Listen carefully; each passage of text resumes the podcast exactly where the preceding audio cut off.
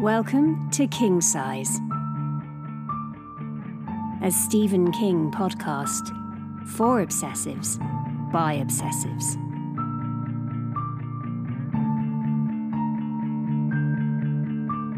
With Matt Robinson and Simon Balkan.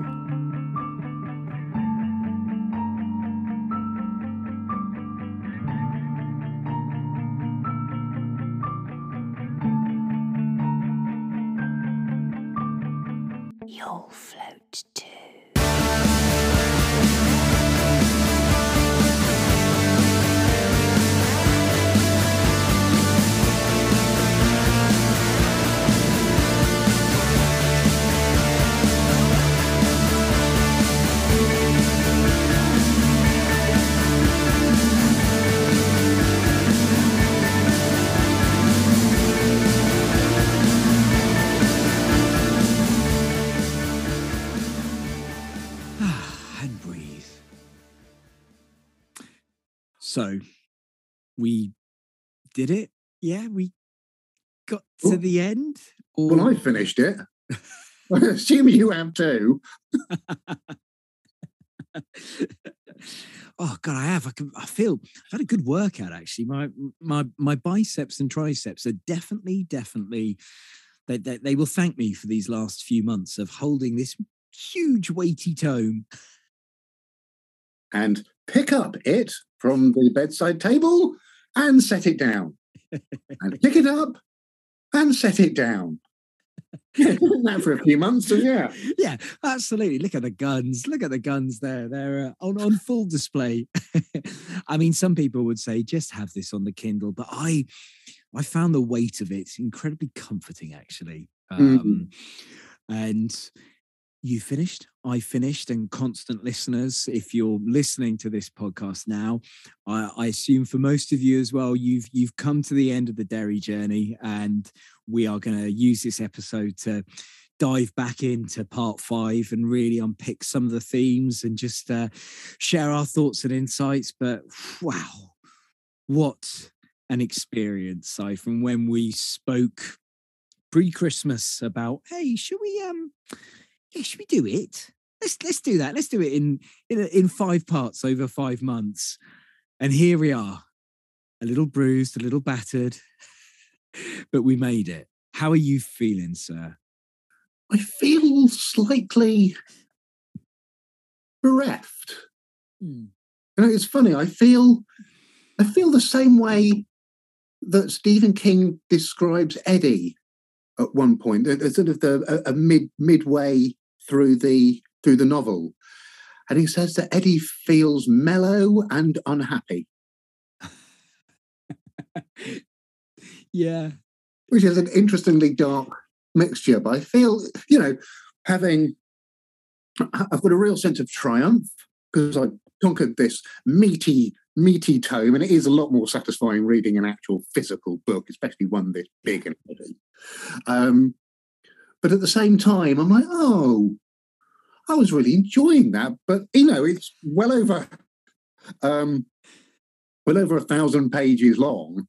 But I think because it's it's it's been um, broken up into uh, bite-sized chunks, it's much easier to to access Yeah. um, and you're not trying to certainly read it in in one sitting. And I'm still impressed by anybody that reads this book like annually, because yeah, that would that would take up a huge amount of my reading time. But anyway, um, yeah, I feel very satisfied, but at the same Mm. time slightly poignant. I think that's a very, very fair assessment. And I, I, I relate entirely. It's crazy, isn't it, for a book over a thousand pages to leave you and me, and I'm sure many of the readers out there, wanting more. I didn't want to finish my adventures with the Losers Club. I really, there was that poignancy very much at the end that we'll discuss later on of, you know, that that that final scene and and what plays out um, between Bill and Audra. It was so so beautifully done. But I, I wanted to know more. I was hungry to just go, well, and now what? Now what happens to them? Which is the sign of a great book and great characters that I felt such a connection to them that I really didn't want to let them go, even after spending five months with them. And I got the feel that I got when I read The Green Mile. Mhm. And I remember when The Green Mile came out and the initial publication was done in that way that Dickens did it. So it was publicized, you know, once a month, a new edition would come out.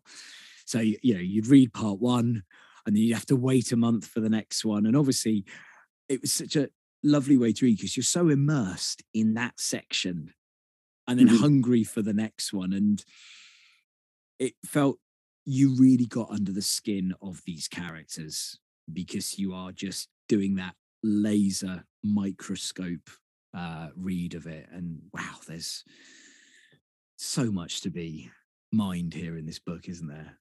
Oh, absolutely. And you, you, we could talk for the next four hours and do an absolutely epic recording and still have things that we hadn't quite Yeah, as much as we want to. yeah, yeah, exactly. It's um, it is layered, but we have to. We've got to start. We've got to start somewhere. We got to. We try and chunk away at it in in our own imitable style. Um, so yeah, that that melancholy, that slight sense of sadness. Where, where for you, if you could pinpoint it, so where where does that where's that stemming from? Similarly to you, it's probably from something of a sense of of loss because you've lost Mm. the company of these characters. And you want to know where they're where they're all going but i don't think they know where they're going and they have to they have to sort of separate apart from two of them which is wonderful but they're they're going back into the back into the world as of adulthood that they came from but this time they're sort of going back into it without so much of a spiritual or emotional hangover Mm. because this time this time it's done Yeah. so they thought it was done as children or at least they hoped and expected that and they certainly did end the cycle Yeah. um and and then they they left derry and everybody well everybody bar mike left derry and everybody forgot but all it really took was one phone call and a luncheon and it all came flooding back and one one walk around Derry and it all came flooding back. But this time they're gone. Yeah, when they're really really gone. And Yeah. you, you- I mean you feel exhilarated on one hand because um they've mostly survived. Yeah, mostly. Yeah. but um um by the same token you just want you just want more of them. And that's that's a, a, a wonderful note isn't it? To just leave them wanting more. I really welcome the fact that he ends with the epilogue that he ends with. You know, Bill Denbrough beats the devil part two Mhm. because I needed that. I needed because there was that huge sense of loss and that huge sense of sadness. And I really wanted Bill to have a sense of hope and a sense of happiness at the end because we're opened into Bill's world right from the beginning of that book, thousand pages earlier, where Mm. we see meet little Georgie and we see what happens there. And as I mentioned on a previous pod, for me, this whole story is about part of it is Bill's search for um, redemption, for to quiet the noise in his head, for peace, for love. And all of that comes together in that beautiful epilogue at the end. Mm. Um, so I, I I left when I finished the final page. I felt that bereftness you talk about, but also a sense of peace. Uh, there was nothing that was left untied at the end of this book. There was no, oh, maybe it will come back. Maybe there will be it too, the novel, or it was that they, they'd done the job properly, right? yeah they really had and those characters deserve to ensure that there was no more uh, there's no sequels to this one um, Mm. it would almost be disrespectful to them and what they went through they they did a good job on pennywise here i think they understood as adults going back that now it's it's it or us. Yeah. And that's it. There is no no Bob Gray area. Okay. oh, oh, thank you. Very nice. Little Wednesday, try the veal. Um, it's, it's it's you or me. That is my line in the sand. One of us is not coming back from this because I'm not going through that hell again. Yeah, yeah. So, yeah, they had the same determination as kids. Abs- absolutely. Yeah. But I think as adults, they they have more of that understanding that Mm. this time we cannot just put it to sleep for the next 27 Yeah, yeah, yeah. years. there can be no more cycle. It's interesting you mentioned about our friend Bob Gray because Mm. um, I, I was reading. I, I I'd forgotten this, but in Dreamcatcher, I don't know if you remember this, but in in there's a character in Dreamcatcher called Mr. Gray, Mhm. And Mr. Gray tries to put a worm in Derry's water by use of the standpipe, but obviously it's no longer there because of the 1985 flood. And in its place is a memorial featuring a cast bronze statue of two children and a plaque underneath, dedicated to the victims of the 1985 flood and of it. And the plaque is vandalized with graffiti reading Pennywise lives. Mm. And that's Mr. Gray putting the worm in the water in Dreamcatcher. And I think it's so cool that in that, you know, we've spoken about the multiverse of King, that in that those some of those later books, you just get those shades, those echoes of this book. Um, but yeah, they have they took on the monster here. Well, I think that that speaks also to the point that you raised last time from when you read Stephen King's tweet about the Mm. about whether or not possibly Pennywise, Randall Flagg, and all of these entities are just the same. Yeah. they're the same thing. They're different expressions of the same thing. Mm. So when the when the children are, are learning about the ritual, this ritual comes from a completely different culture, one that's you know comes from somewhere on the other side of the world, and yet they have a ritual for dealing with something like this. And surely that wouldn't be in place, that wouldn't exist eh, unless there were different expressions hmm. of the same malevolence. Wouldn't wouldn't they? Because otherwise, Yeah. otherwise the ritual wouldn't work. Wouldn't It exist well, that size doesn't fit this; it's something else. But if it's the same sort of thing, Yeah. then this basic blueprint will still work Yes. because you're fighting the same thing anyway. Yes. So, shall we take a little stroll through part five? You spoke last week about how some people in Derry are more susceptible to the malevolence and to Pennywise than others. And I get that very strongly right early on in this section, part five. That, you know, for instance, Beverly's dad, you know, he's more susceptible and he's more charmed and he's a vessel for it. And in this part, we see it use people as vessels, don't we? We see Henry being used as a vessel for it. Uh, we see Tom being used as a vessel. It was that sense of everything reaching ahead here where normal rules of society aren't observed because those lines have been crossed. That chase scene where Beverly's dad Mm. chases her, I found truly terrifying because no one in Derry is going to help her.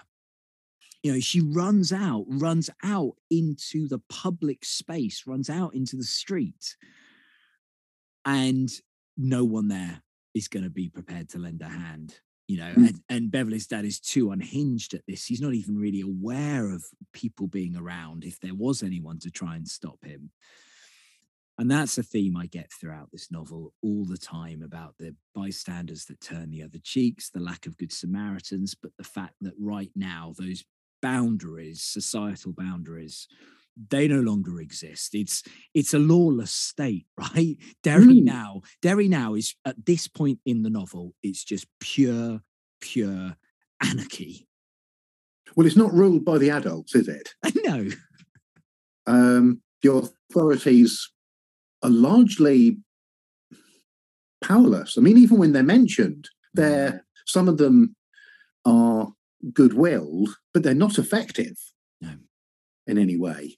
Um, I absolutely agree with what you're saying about the, the the vessels, and there's one point in this part when Henry attacks Mike in the library, and um, uh, obviously Henry's armed, armed with his knife, and I think it comes out of his um, out of his hand, and it's sort of there to be there to be used, and Mike Mike picks it up, and there's a moment we can absolutely stick it in Henry's neck, and he goes. Or he thinks just in a heart, in a flash of a moment, if I do this, then I'm its vessel as well. I'm doing its work in the same way that Henry's doing it. So that makes me no better. And he said, "Oh, I'll stick it in his leg instead and hope that does does the job. But he does have that sudden realization in a, in, in a flash that if I do this, I'm doing its work as well. And it's, Yeah. it's got me working for it too. I'm Yeah. just another servant of it. Such a huge Um, moment, isn't it? Because it is that goodness, that innate goodness that he has that just stops him from doing that. As you say, it's there, it's ripe to kill Henry in that moment, but he, Mm. he doesn't. And and we need that because we need them to stay not not as saints, the losers club, but we need that line for them to to to, to not cross and, and become a vessel. Yeah, it's such a powerful moment, isn't it? Mm. And then when Eddie ends up killing Yeah. uh, Henry, then like, there's something, there's almost something regrettable yeah. for him about it. He almost wishes that he didn't have to do it. Yeah, totally. And it's Eddie who is, you know, throughout the book, physically that weakest, you know, he's he, he- everything physically and mentally, the one who's almost, I think, that the the got the thinnest skin apart from Stan, you know, but the fact it's Eddie that kills Henry. But yeah, there's no triumph or it's almost like he doesn't mean to do it. He'd rather just, you know, if this was a cartoon, he'd knock him out. and then, mm-hmm. but, I, you know, it, it doesn't happen. And Henry's death really surprised me because I'd forgotten about how how sudden it it is really. You know, I forgot that he dies at Eddie's hand, you know, whilst Mhm. trying to kill Eddie. Um Yeah, Ah. Henry's, Henry's on a, I'd, I'd say more than warpath. He's on the death path. yeah. He just wants to kill all of them and anything that stands in his way. So Ed, Eddie doesn't really have a choice. It's it's exactly the same thing that they have with um, with it. It's do or die. It's it's Yeah. us or, it's us or it. it it's kind of Yeah. that simple. Yeah.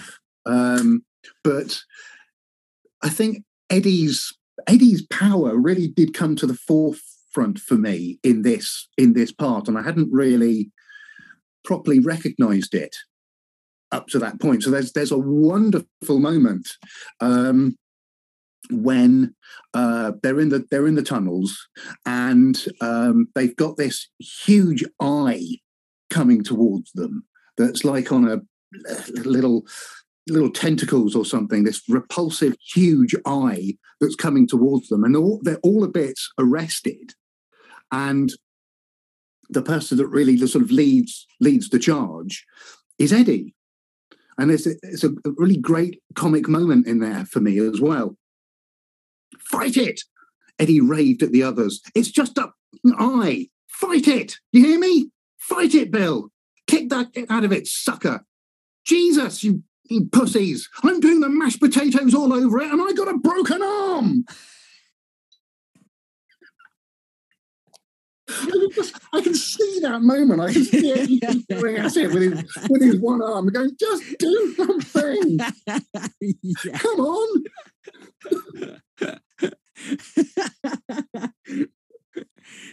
yeah. Yeah, Eddie really does Mm, um, find his mettle.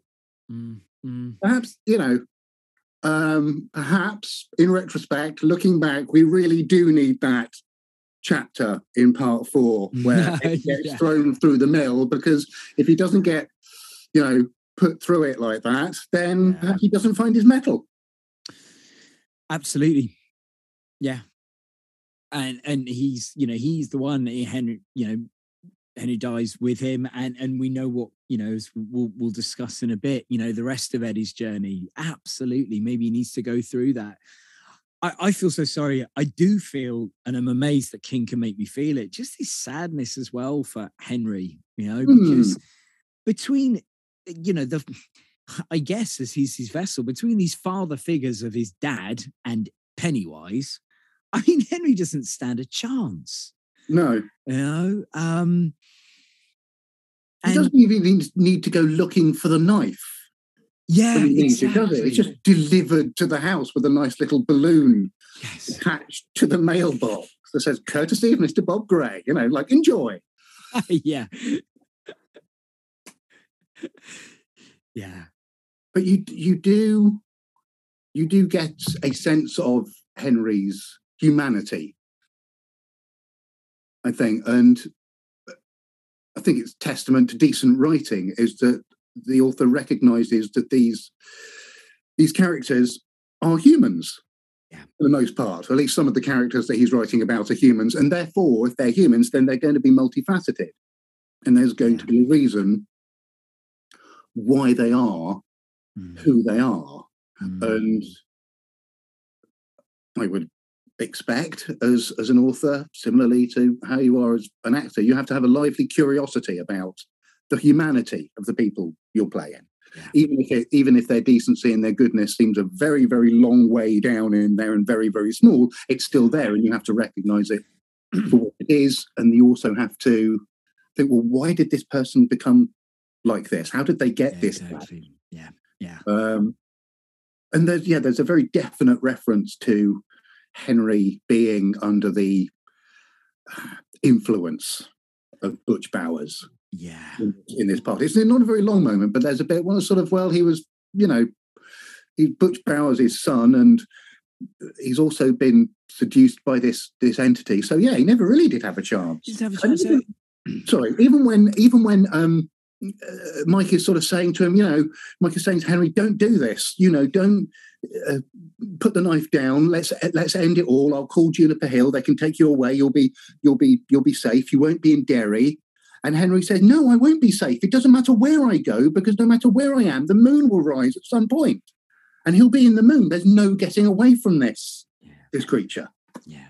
This King talks about the hollow places. Says about it fills in the hollow places. And and Henry is he's he, he's almost like what's that what's that cheese sign that has all the hollow hollow little bits in? Yeah, there's that particular type of cheese. Is it Not Swiss cheese. if it's Swiss It's cheese. different one. Yeah, it might. It's, it's a cheese with holes in, but it's a strange image. But it's that sense of Henry is he's got all these like holes in him, all these little hollow places where Mm. it's just filled up with this toxicity. And at one stage, King talks about Henry's clownish smile, hmm and that's no, you know, of course, that's no accident. That, that that's the uh, adjective he used to uses to describe that smile. There's the moment where.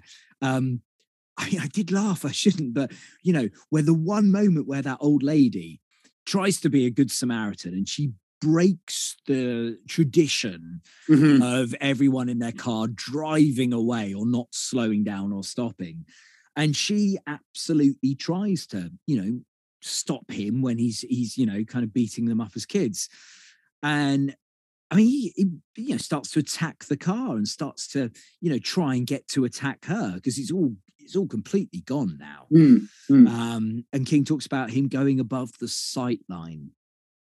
There's mm. this sight line, and he's gone above it now. He's way there is no boundary there. You know that madness has descended. Um, so everything is it is it is just free for all. It was kind of like that as Lord of the Flies, you know, Mm. by our friend William uh, Goldman, uh, as that progresses, where all the sense of, you know, the structures that hold a society together only have meaning if we adhere to it, right?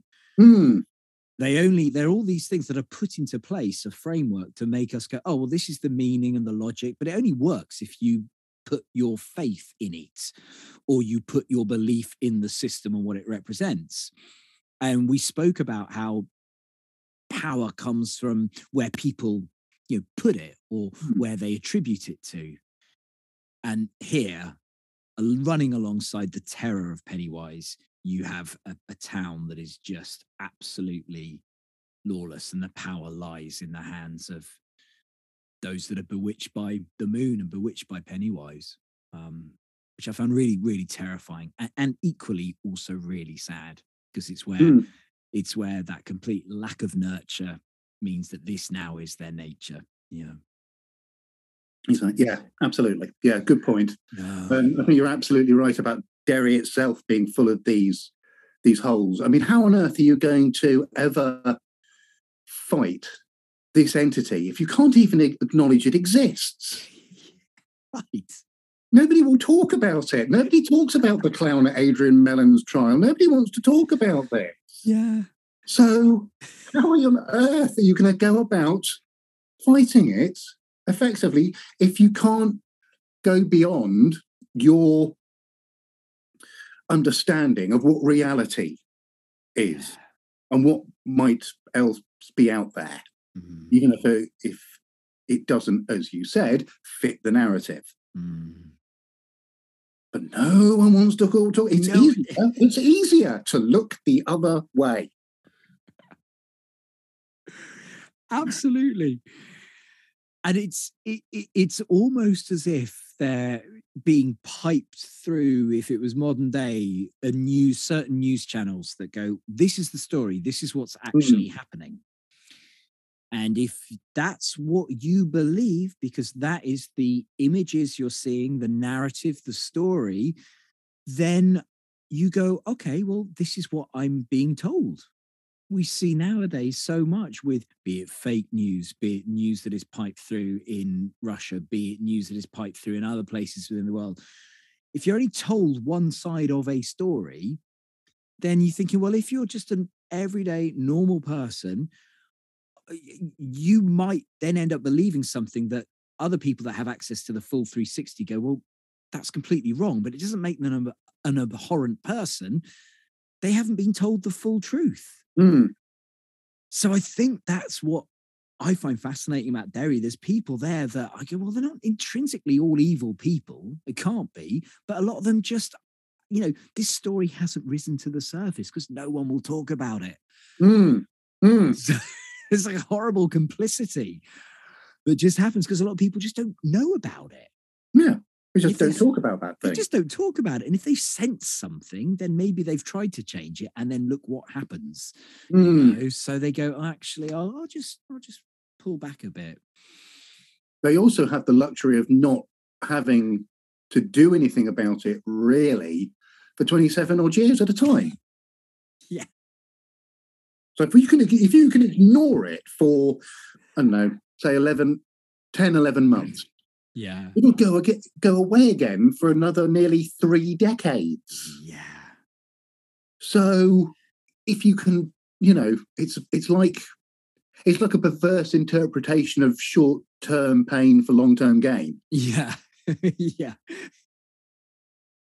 But some of the hor- horror, literal horror, and some of it is so everyday. I mean, that's one of the things I I would say about this book is that despite the fact that it's about an um, malevolent entity from outer space that often takes the the the, um, the form of a clown or other um, sort of cinematic horror characters, some of the saddest and and most hard hitting horror comes from some of the everyday stuff.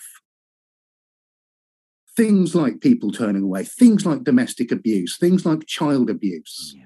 That, that really, really hits home as hard, if not harder, Yeah. than the um, interplanetary creature that drives this book.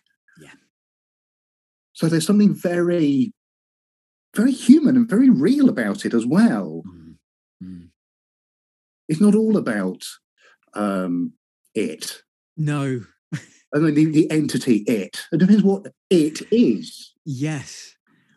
Which is why I I feel he chose that word because you know Mm. it is, as we know, what what, is it, right? You know, what is it? It might be okay, Pennywise taking on the form of the fear that someone has. It might be him taking on that physical form of the spider or an eye, but actually, we know it's the deadlights. It's this kind of uh, you know substance that exists that will send you mad if you look into it but again as you so rightly said it is you know it is just as much you know the domestic abusers in that i- i- in these houses the child killers the molesters the you know the the the, the, the complicit bullies the Mm. the homophobes that that that is as much it as pennywise is a manif- manifestation of it Mm. Mm. which absolutely for me is why this book isn't yeah of course it's a it's a beautiful motif the clown and it's so so powerful the imagery of pennywise but it's so much more than that. It contains for me some of his greatest horror writing. Mm. i really do. I think the actual just the horror writing in it is brilliant. But as but this is it's so much more than that. Yeah.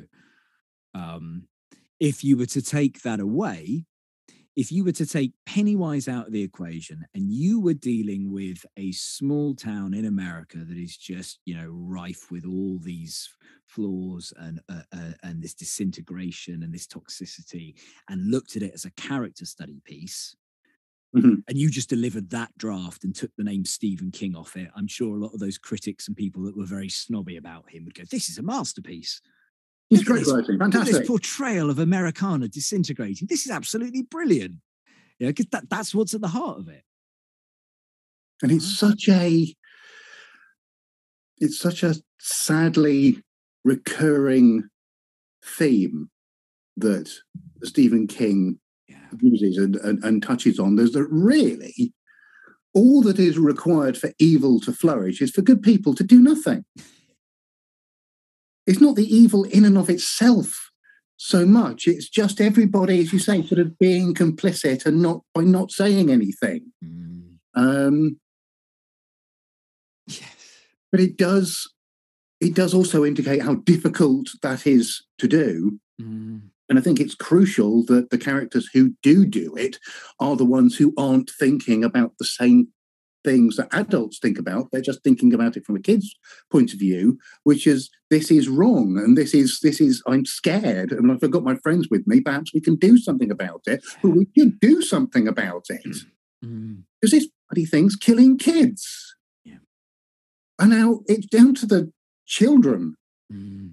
to do something, and it shouldn't be. But that that is that that point is is mentioned much later in the book, and it's like talking about um, Henry's bombs, these M M80s. It's not meant for kids.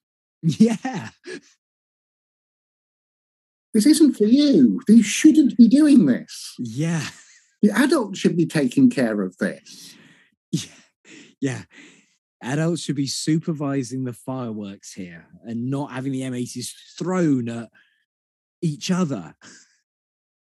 Yeah. I'm going to plant a couple of these in his shoes. Hold him down. I'll put this in. This will really, this will make him sing.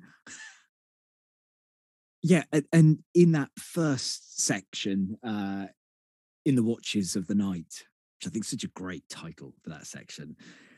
You know, the, the the past repeating itself in the present, and that whole idea of bringing in people who should be there to help. So when Eddie gets his arm broken again in, in the, the fight in which Henry dies, and one of them says, "Oh, we've got to call a doctor for Eddie," uh, and they're like, "No, but he's hurt." Yeah, but once we go outside, once we involve the town, then Eddie finishes the sentence. Yet they'll arrest me for murder. Remember, this is Derry, and it's immediate flashback to Bev when she remembers Mr. Ross, one of the neighbors, Mr. Ross getting up and looking, and then simply folding his newspaper and going back into the house. Mm. Once we go outside, once we involve the town, that made her remember Bill as a kid, his face white and tired and half crazy. Bill saying, Derry is it. Do you understand me? Any place we go, when it gets us, they won't see, they won't hear, they won't know. Don't you see how it is? All we can do is to try and finish what we started. Hmm. Yeah, absolutely. Mike's not safe in hospital. No, oh yeah, that's uh that that's I, I mean echoes there of Salem's Lot for me Hmm. When we see our gang split up and we know again characters being used as vessels by Straker there Mhm. to, to, to you know pick off the vulnerable when they're in again a hospital where they should be safe surrounded by doctors nurses medicine there to make them better but actually yeah where they are very vulnerable Mhm. And mike is really vulnerable that, that was a great little um thriller section wasn't it Hmm.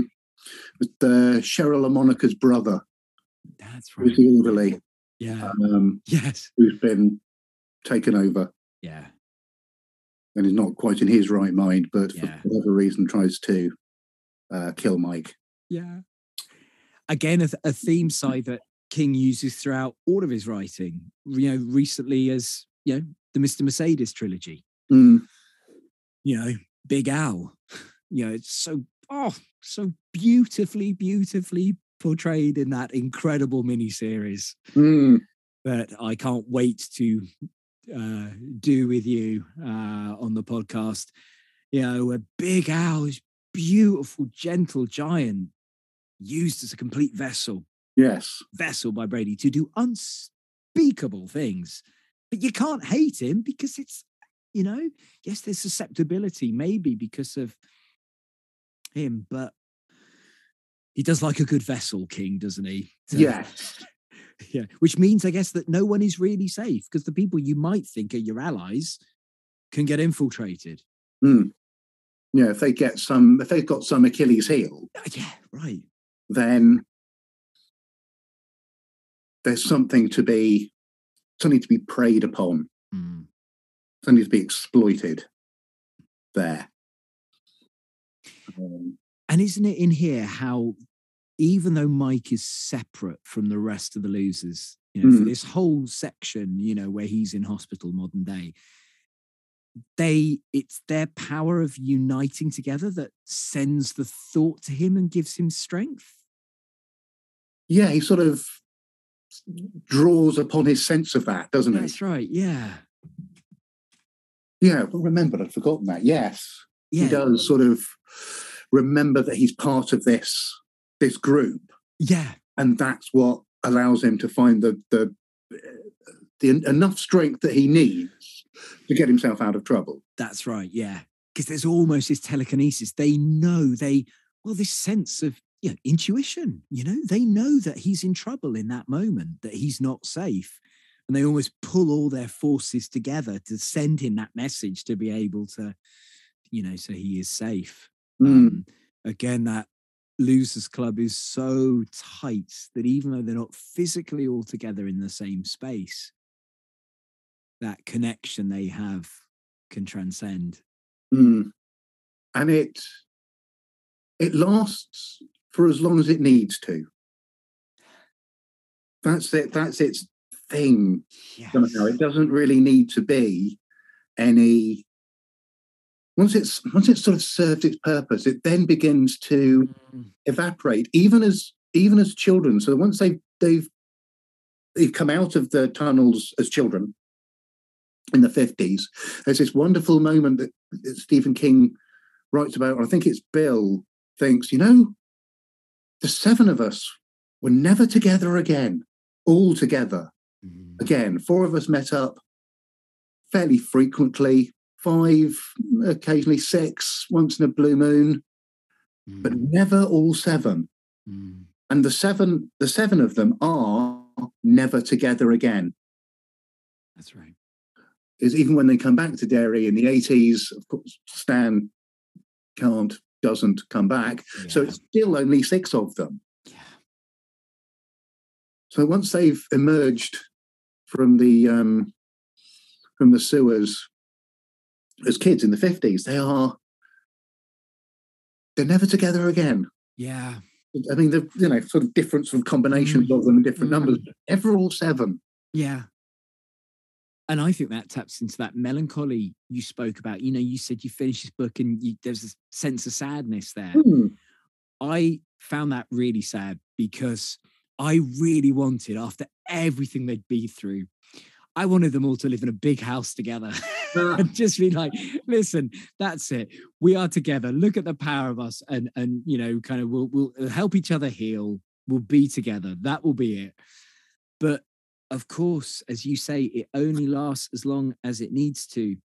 And in the 80s, when when they finally finish what they need to finish and they start forgetting and these threads that were so strong and as you said it took one phone call to to to to, to make it Mhm. happen again and to reunite those those threads it's almost like they start to turn to those spider webs like those gossamer webs and just start to drift away and the forgetting and they can't quite remember i f- i found that passage so so beautifully moving Hmm. where they're just forgetting little things. What was it? What was it that Eddie had? Was it asthma? Yeah. can't quite. Do you remember? They just What was his thing? What was his thing? Was it that, or was it clubfoot? Well, there was something I know, and it's like they're just drifting away, drifting apart from each other. Um, and I thought that was a beautifully written device, and they're forgetting, but Bill is forgetting. But at the very same time, he needs the woman he loves to remember. Whilst he's forgetting, and the rest of them are, he needs her to remember. Yes. You've got this whole friction going on there. Hmm. But I think let's let's save that for a minute because I, I really want to talk more about the end of the book when we, we get to the end Okay. because I think it's so so beautiful that. But yeah, I think that heightened the sadness for me. They didn't all run off in the sunset together. You know, after this book, they have to, by the nature of it, I think, to survive. Now, they'll just head their ways, and perhaps in a couple of days, couple of weeks, definitely a couple of years, I get the sense if Mike Mike called them again, Hmm. who? Who the hell? Are you? What? Who? They no, because it's done now. I don't think Mike would be because Mike's forgetting now as well. Mm, That's the crucial thing. I think that's one of the um, most. it- it's one of the clearest signs that this time they really have defeated it. good point. Because this time, whilst Mike is probably staying, he's starting to forget too now, Yeah, yeah, and it's disappearing from from him. And he was really the cornerstone of it in that respect. Yes, Now yes, he's forgetting, so that's right. He did. The lighthouse doesn't need a lighthouse keeper anymore, right? Yes, thank goodness. So the, the part definitely contains for me some bits of wonderful, detailed writing. The, the, the kind of thing that that make everybody think that Stephen King is just a horror writer and that's it. But every now and again, probably a bit more than that, but there has to be some detail in there that lends him to that genre. And uh, Henry has escaped from Der- Derry Library, having attempted to kill Mike, um, and he's leaving leaving the library. And um, a ride is presented to him. I think the chapter's even called Henry Bowers Gets a Ride. Was accepted a ride? Henry gets a lift. Henry gets a lift. So he, he um, he sort of half sees the driver and sort of hears it say something. The voice uttered one thin, bone like chuckle and fell silent. I love that bit. Lovely. He reached the intersection of the seminary path and the sidewalk and peered at the car, trying to make sense out of the hulk behind the wheel. But it was the car he recognized first. It was the one his father always swore he would own someday a 1958 Plymouth Fury. Mm. It was red and white, and Henry knew, hadn't his father told him often enough, that the engine rumbling under the hood was a V8 327. Available horsepower of 255, able to hit 75 from the get go in just about nine seconds, gobbling high test through its four barrel carb. I'm going to get that card when I die and they can bury me in it. But been fond of saying, except, of course, he had never gotten the car and the state had buried him after Henry had been taken away, raving and screaming of monsters to the funny farm. And then the passenger door opens and you see that it's um, it see that it's Belch. His face was a hanging ruin. One of his eyes was gone, and a rotted hole in one parchment cheek revealed blackened teeth. Perched on Belch's head was the New York Yankees baseball cap he had been wearing the day he died. It was turned around backward. Grey green mould oozed along the bill. It's really nasty, grotesque, horrible Yeah. tale. Goes, oh yes, thank you very much. I like a good uh, creepy moment every now and again. Apart from the one at the beginning of this part where Stephen King talks about um, Beverly's dad crawling out from under the bed like a monster. Stephen, we've covered this. yeah. Move on, please. Thank you. We've you. been there. We've been there. He knew. Yes. He he wrote it before. Oh, well before. there are some great horror bits, and and the fact that we get into its head, into Mm. Pennywise's head.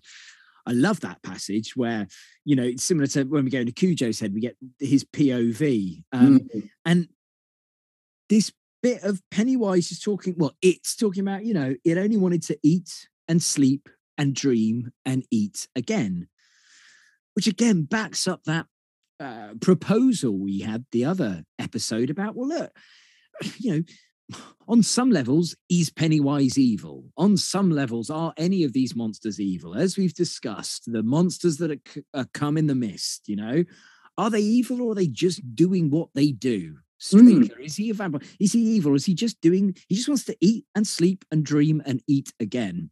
And don't we all just want to do that? You know, so again, for me, the evil lurks more within those uh, those individuals populating Derry that make a choice to do domestic abuse Mm. or be homophobic and have homophobic attacks. That that that's a that's a choice there. That's a Hmm. choice to take that path. Here, there's a slight element when you get into Pennywise's POV. Okay, he's just doing what as a entity, as a creature, as a being, an essence, is within his nature to do. Yeah, Fish got to swim, bird got to fly. You know, it's yeah. Steve, I think Stephen King would absolutely back you up. yeah, He said, I'm sure I've heard him say in interviews when he's asked about whether or not, you know, these creatures are, are all evil, he's like, well, got to eat, right? Everything's got to eat.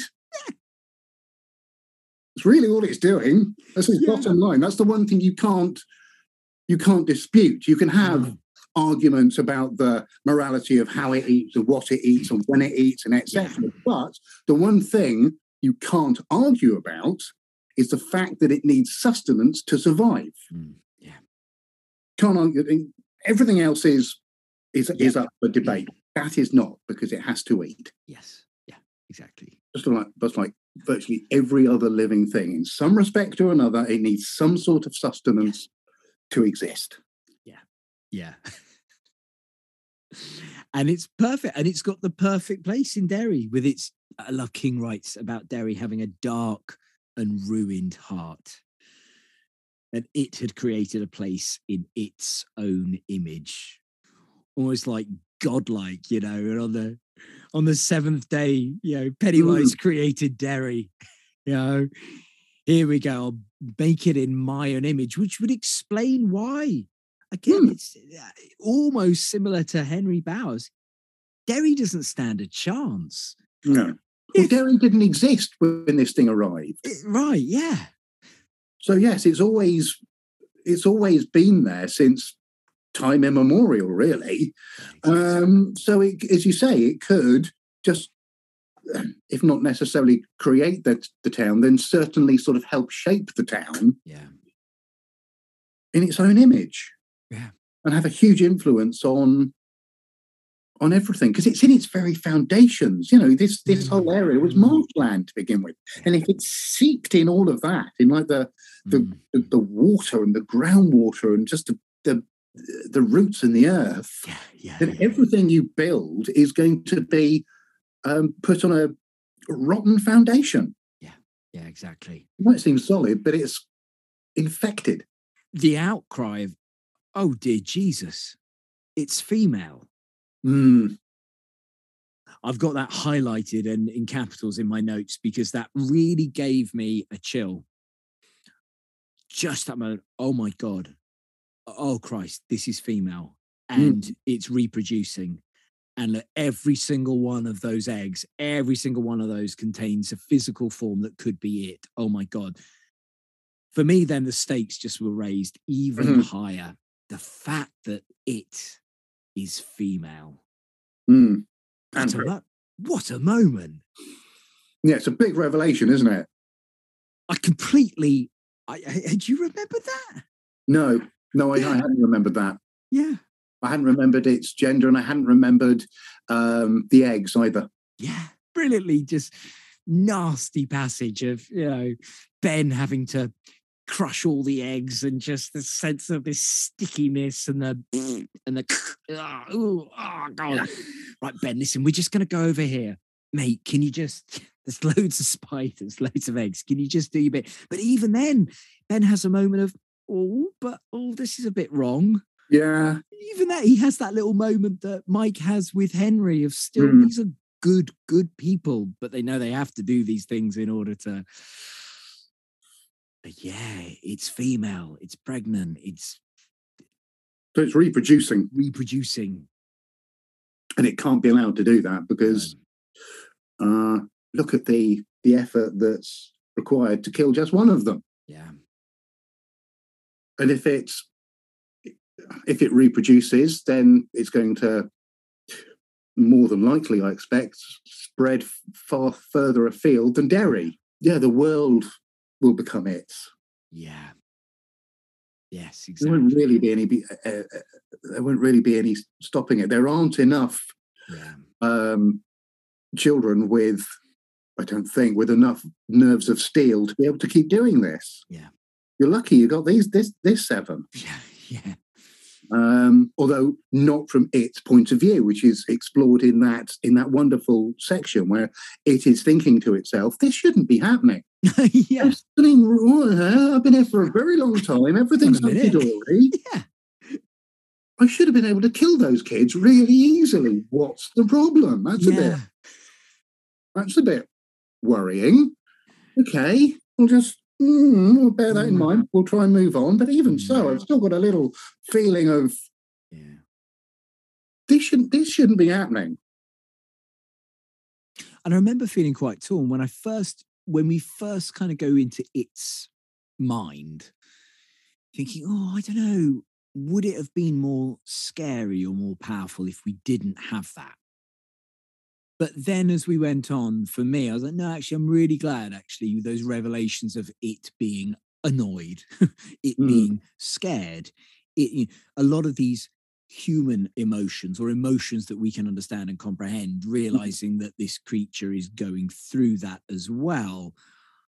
I thought gave it as a nice lightness where it was needed, Mhm. and also to give the voice and to be able to go inside the head and the mind and and of, of it actually made it more rounded as a narrative in the same way to a much greater degree obviously why for me Cujo breaks your heart because you go into the into Cujo's mind Mm. if it's just all written from third party point of view or outside point of view, then it's harder to empathize with. It's harder to feel the connection because it's just at a distance. So I actually really like the fact that they went into that King goes into Pennywise's thoughts. What about you? Did that work for you? Oh yes, abs- Yeah. absolutely. I'm glad we got that. Um, it does because it produces something of a sense of conflict because you get something of a sense of sympathy. right. Yeah. Um, Yes. and I think one of the things that the that it also expresses is something akin to loneliness Mm, because the, one of the things the children sort of represent to it, to it is this thought that well maybe there's something else out there that's like me and this is a this is a, a manifestation of that. Yeah, right. So maybe I'm not as alone in the universe as I thought I was. That's that's a great point because I read that there's almost a yearning there rather Mm. than maybe being threatened or hang on. There was a oh yeah, maybe I'm not alone. Yeah, There's yeah, a- there- there's a- spot.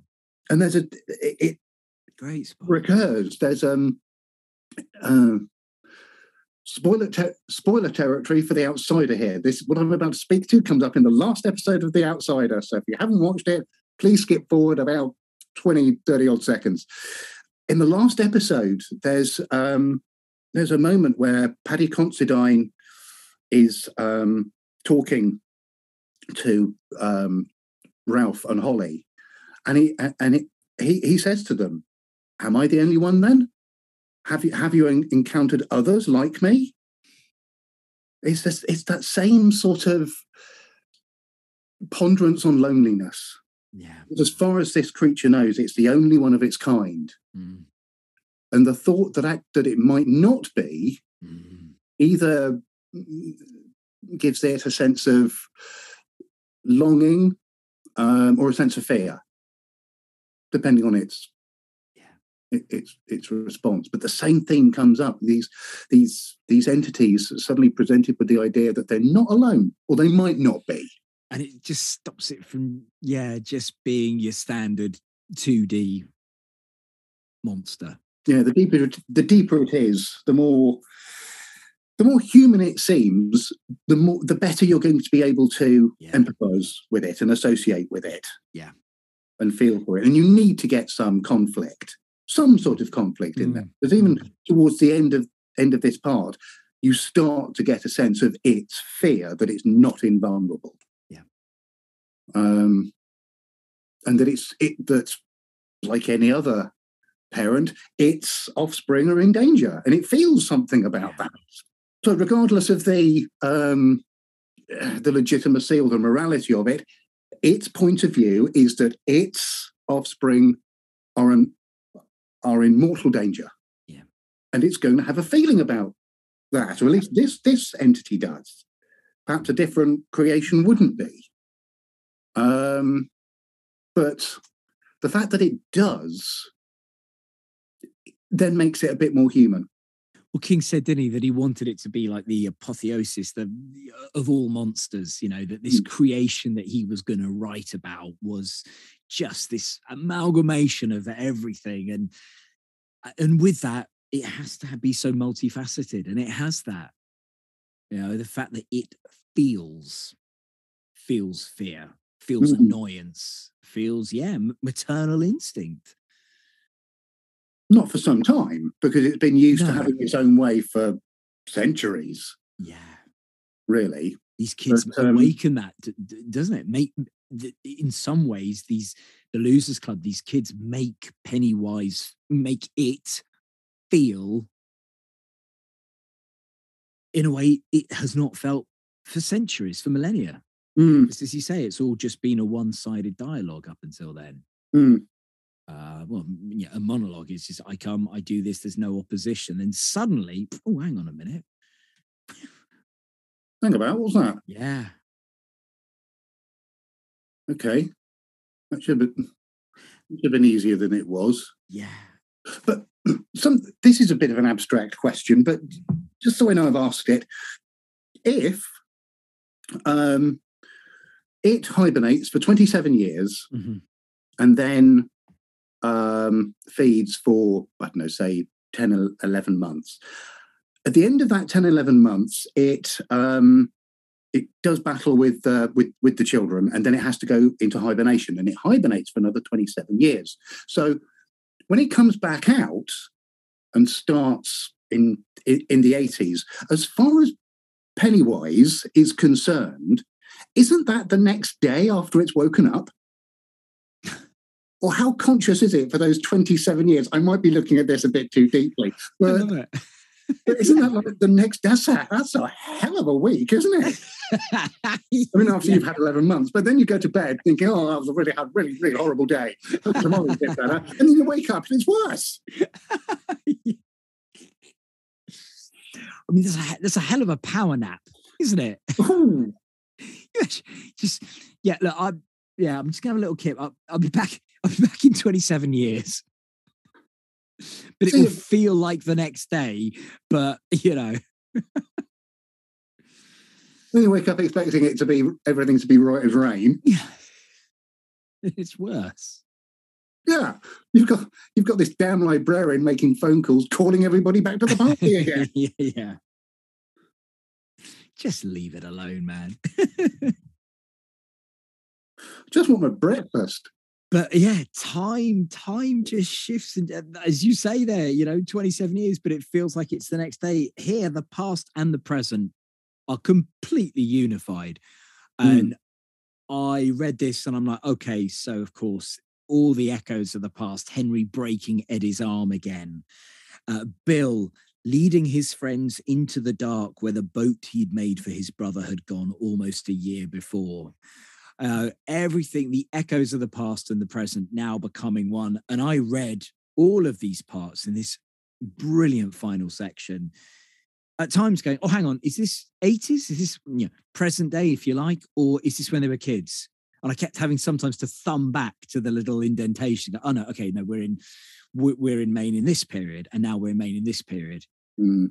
I, I I love that narrative technique that he did about bringing the two worlds, the two times together so Mm. seamlessly.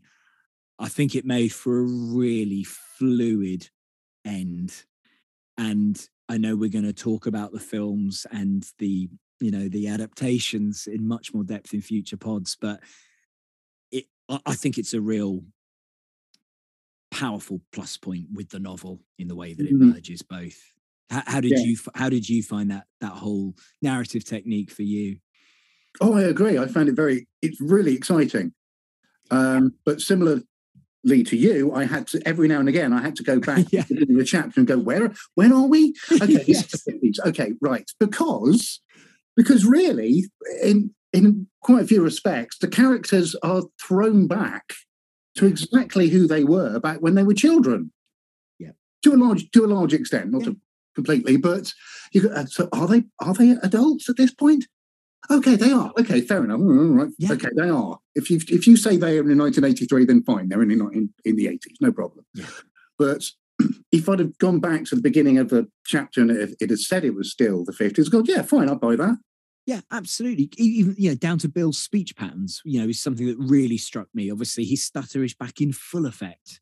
Mm, You know, Richie, the way Richie talks, the voices Richie's using. Eddie again with the aspirator that he's, you know, kind of, you know, not had for a while. They they become the, the children again.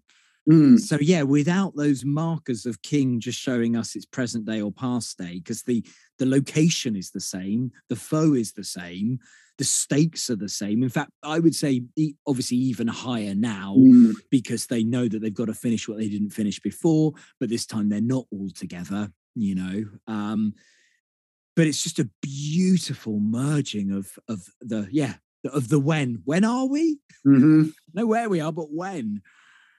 And I love the They fact you use that word exciting. Yeah, you use the word exciting. And it was, it felt really exciting, you know, for a book that is this size.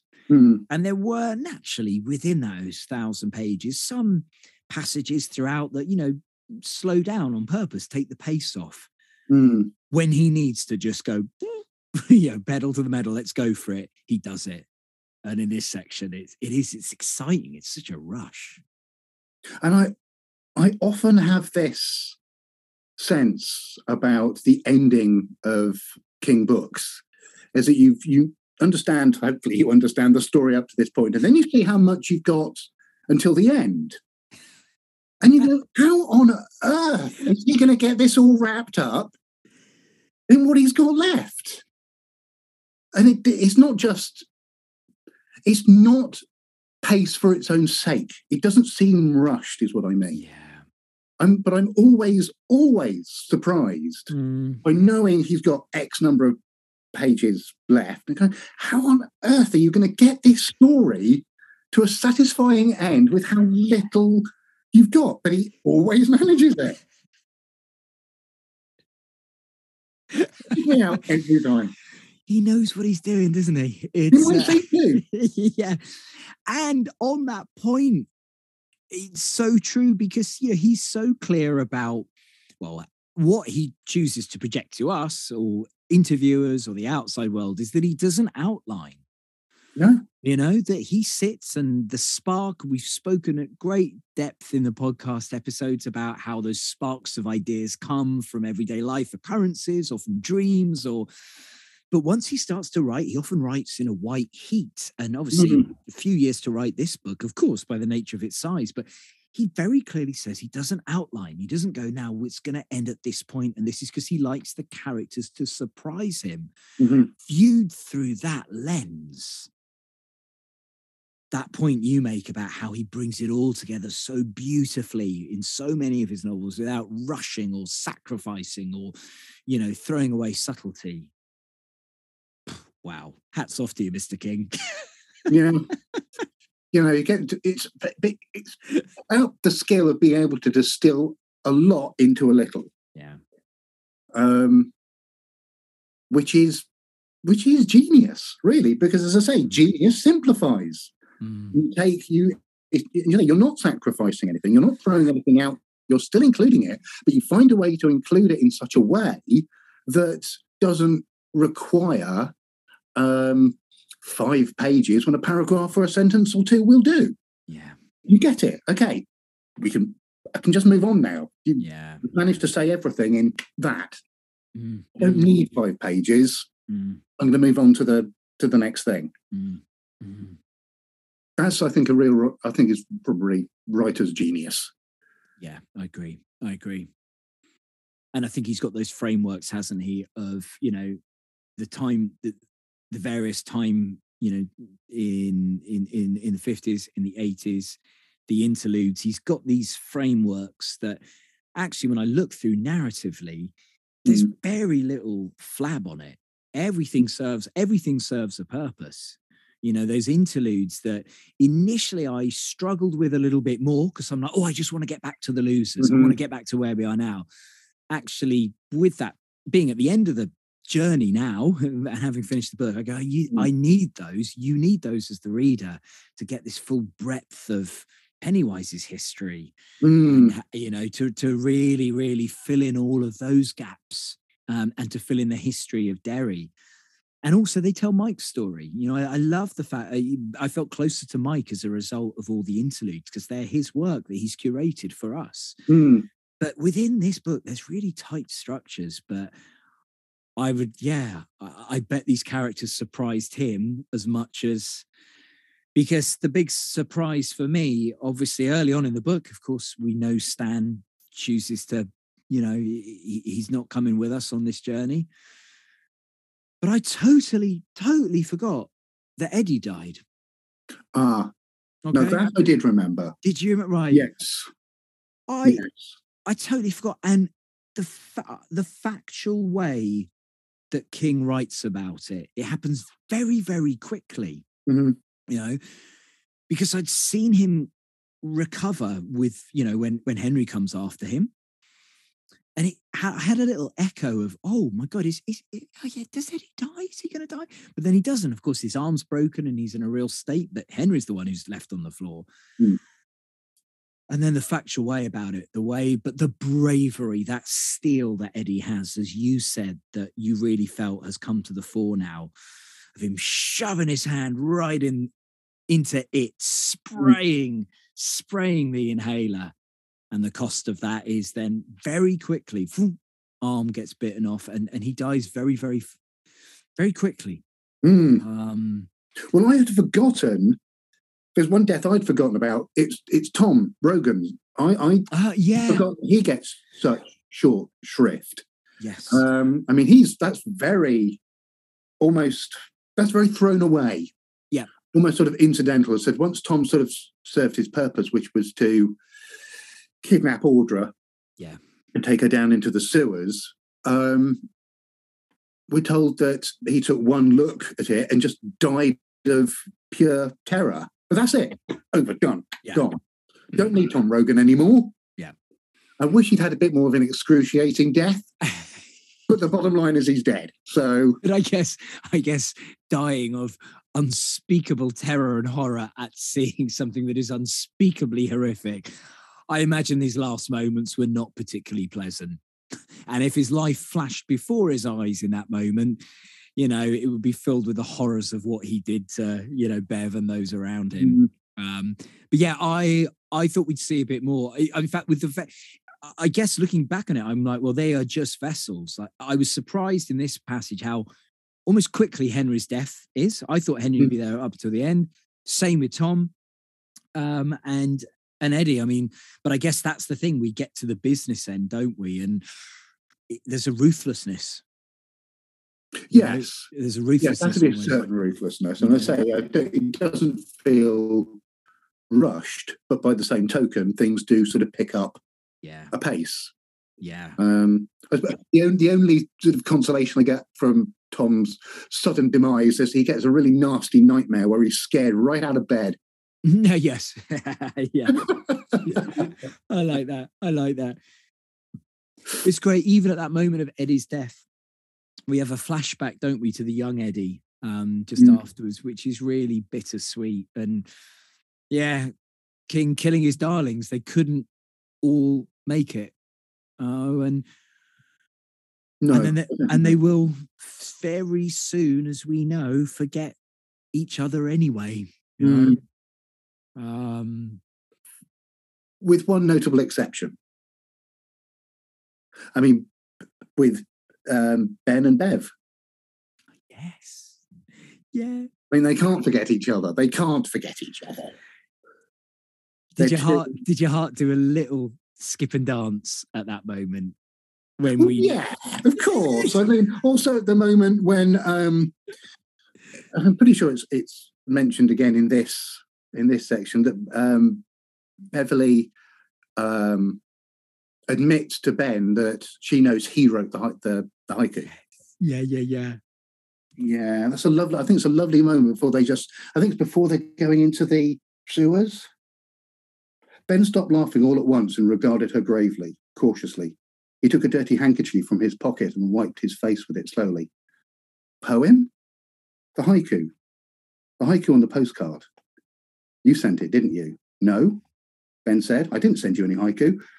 Because if a kid like me, a fat kid like me, did something like that, the girl would probably laugh at him. I didn't laugh. I thought it was beautiful. I can never write anything beautiful. Bill, maybe, not me. Bill will write, she agreed but he'll never write anything as nice as that. May I use your handkerchief? Oh, it's so sweet. oh. It's beautiful. You need that, right? You yeah. need that. It's like, come on. You need to have those moments of sweetness in there so you're reminded what it is you're fighting for. Yeah. You know what it what's at stake. Um, and why you why you're doing all this. It's not just because they're fighting for their own self preservation and they're fighting for the other children that it's going to attack and the other people it's going to attack. But you're, you're fighting for something better, which is a, a world without this entity. Not a quiet life, but a simple one. Yeah, yeah, a quiet lens. Uh, there's a lovely moment where Richie says, when they all get out, but nothing lasts forever. And he held out his hands. The tiny scars in the palms were gone. Beverly put her hands out. Ben did the same. Bill added his. All were dirty but unmarked. Nothing lasts forever, Richie repeated. He looked up at Bill, and Bill saw tears cut slowly through the dirt on Richie's cheeks. Except maybe for love, Ben said and desire, Beverly said. How about friends? Bill asked and smiled. Oh. And doesn't doesn't doesn't then Richie say, I think I need to think about that, boy? He comes straight back with one of his voices. oh, which is just so Richie. You know, I love you guys so much. Now, can we see if they got such a thing as breakfast in this place? Good thinning, senor, Richie said. Every now and then, I think you might turn out okay. What you think, Big Bill? I think you ought to go F yourself, Bill said. and that moment then, Si, for just a moment, where Bev, she saw their reflections in the glass. Only there were six, not four, because Eddie was behind Richie and Stan was behind Bill, that little half smile on his face.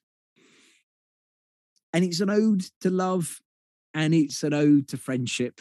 Um, you know, the victory cry that they have of, I believe in all those things, you know, from faith in Santa Claus to the goodness of a policeman to Bill, to Bill's parents loving him again. When they almost use that as a victory cry, I believe in all of those things. Mm. They use that when they're trying to take down it. Hmm. Yeah. So, once more, where does power reside? Power resides where you imbue it, Exactly. where you say it resides. Yeah. It's, it's Eddie's. I mean, one of the best metaphors for that, I'm sure, is um, Eddie's inhaler when he squirts it on the eye and goes, "That's battery acid." Yeah, yeah. Believe that it's battery acid, and it does the job. There's a brilliant moment as well where the glass corridor that links the kids to the adults, you know, the libraries just explodes and that umbilical cord almost is cut once it dies. That the, the, the, those worlds become separate now. Mm. And such a such a powerful moment because it's just is so constant throughout the novel that those two spaces that that glass corridor as well and finally where you know all of derry where he describes in such intricate detail all of the carnage that's happening above the sewers whilst this mm. final showdown is happening and it was a lovely technique as well because again this the the impatient reader in me was like oh i just want to stay here he's like no no no i'll cool your boots for a minute i'm not going to lose the intensity but Mm. let's see what's going on going on above the surface Mm. You know absolute carnage. total carnage and and lots of deaths happening some random some you know just you know decapitations by flying by flying um, manhole covers Yes. Death by toilet. death by toilet One of them. i mean what a way to go i mean Yeah, that sucks. Uh, yeah, uh, the El- the elvis way the elvis way at least the manhole cover was quick. yeah exactly but I think at that moment he was just going out to see what was going on and maybe tie things down a bit. And then, Yeah. But it is Um, complete carnage, isn't hmm. it? It's absolute. Now this Yeah, you've got whole- mayhem. Sections of Derry just sort of floating away. Yeah, Literal you know, houses just being washed, washed away. Am I am I right in saying that that glass corridor that connects those two sections of the library connects the sort of reference and adult library with the children's library? yeah, that's exactly right. Yeah, Yeah. So I think that's a very clever and, and subtle way of Stephen King again um, directing attention to one of the things I think one of the fundamental things I think this novel is about is that you can't really be an adult until you're done with your childhood. And now that glass corridor has has ex, has exploded at this particular time. Now, finally, for the what is the five remaining members of the Losers Club, their childhood is finally behind them. It's finally gone and disconnected from them, and they can move on with their Mm. uh, adult life in earnest. But the fact that this glass corridor, which connects seeming adulthood with childhood, is is exploded and destroyed, I think I think speaks very well to that theme. And he's absolutely right. It, it's it, again, it's one of those simple things that's so true in its simplicity is that, and I, I do believe this, you you can't really be an adult in the in the full sense of its meaning until you've done with your childhood, until your childhood is uh, sorted or processed or understood and um, set to one side. And it, it takes, it might take some of us longer to do that than others, is all I'm saying. yeah. but it does need to be done, and I think it's absolutely true. Obviously, I mean, we can't really talk about the final chapter or you know, the final part of it without you know looking at that scene. What's your take on it? Well, yeah, I mean, I obviously remembered it from previous previous readings. I'd forgotten it, that it had been referred to before it before it happens. It sort of mm. gets gets mentioned at one point um, when I think they're just going back into the tunnels again, and they're starting to remember this is when they're adults. And then Beverly goes, "Oh yes, there was that time when I made love to all of you." Uh, what? Uh? Hmm? But what? you did what? No, you did what? I don't. Uh, let, me, let, let me put it like this before I swim myself into waters that are a little bit too too deep even for me. I don't have a problem with orgies. I do have a problem with children having sex. That's the distinction I think it's important to make. Group sex, fill your boots. Got no problem with it. In fact, I'm not doing anything Tuesday night. Let's do it then. But children, mm, yeah, not so much.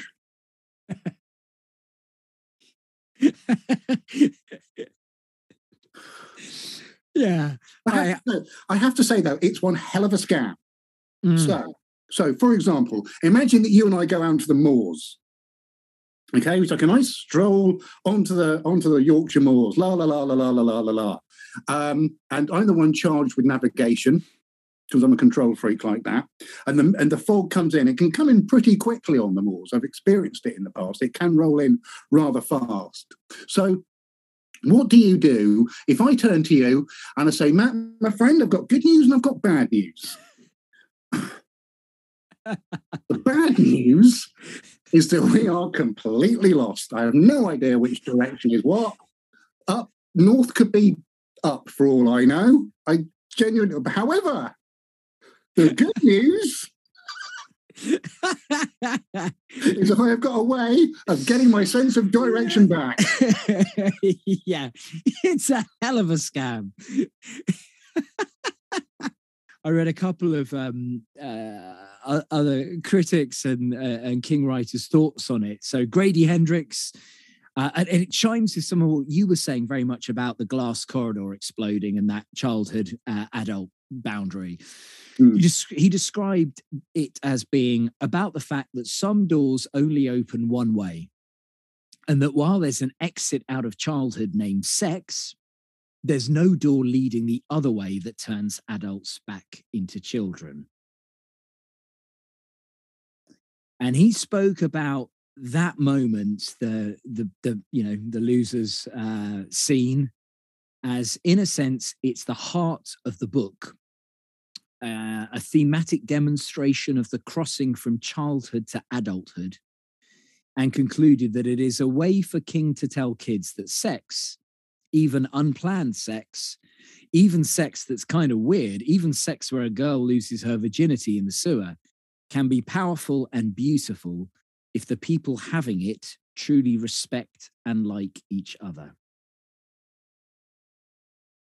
That's a good point. Hmm. Hmm. Yep. Okay different opinions. Uh, James Smythe from The Guardian considered the book's descriptions of childhood sexuality to be questionable. Mm-hmm. He was particularly shocked by a scene of the Losers Club engaging in an orgy. So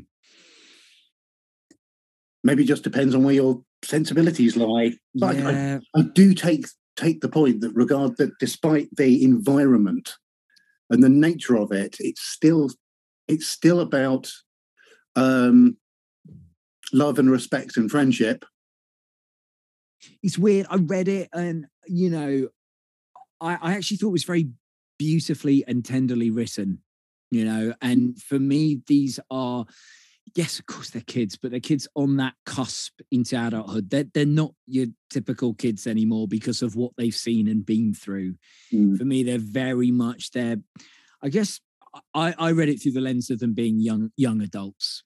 Mm-hmm. I think they've had to grow old incredibly quickly, and and actually, I, th- I thought the passage was very beautifully written. Um, but yes, it's not coarse. It's not.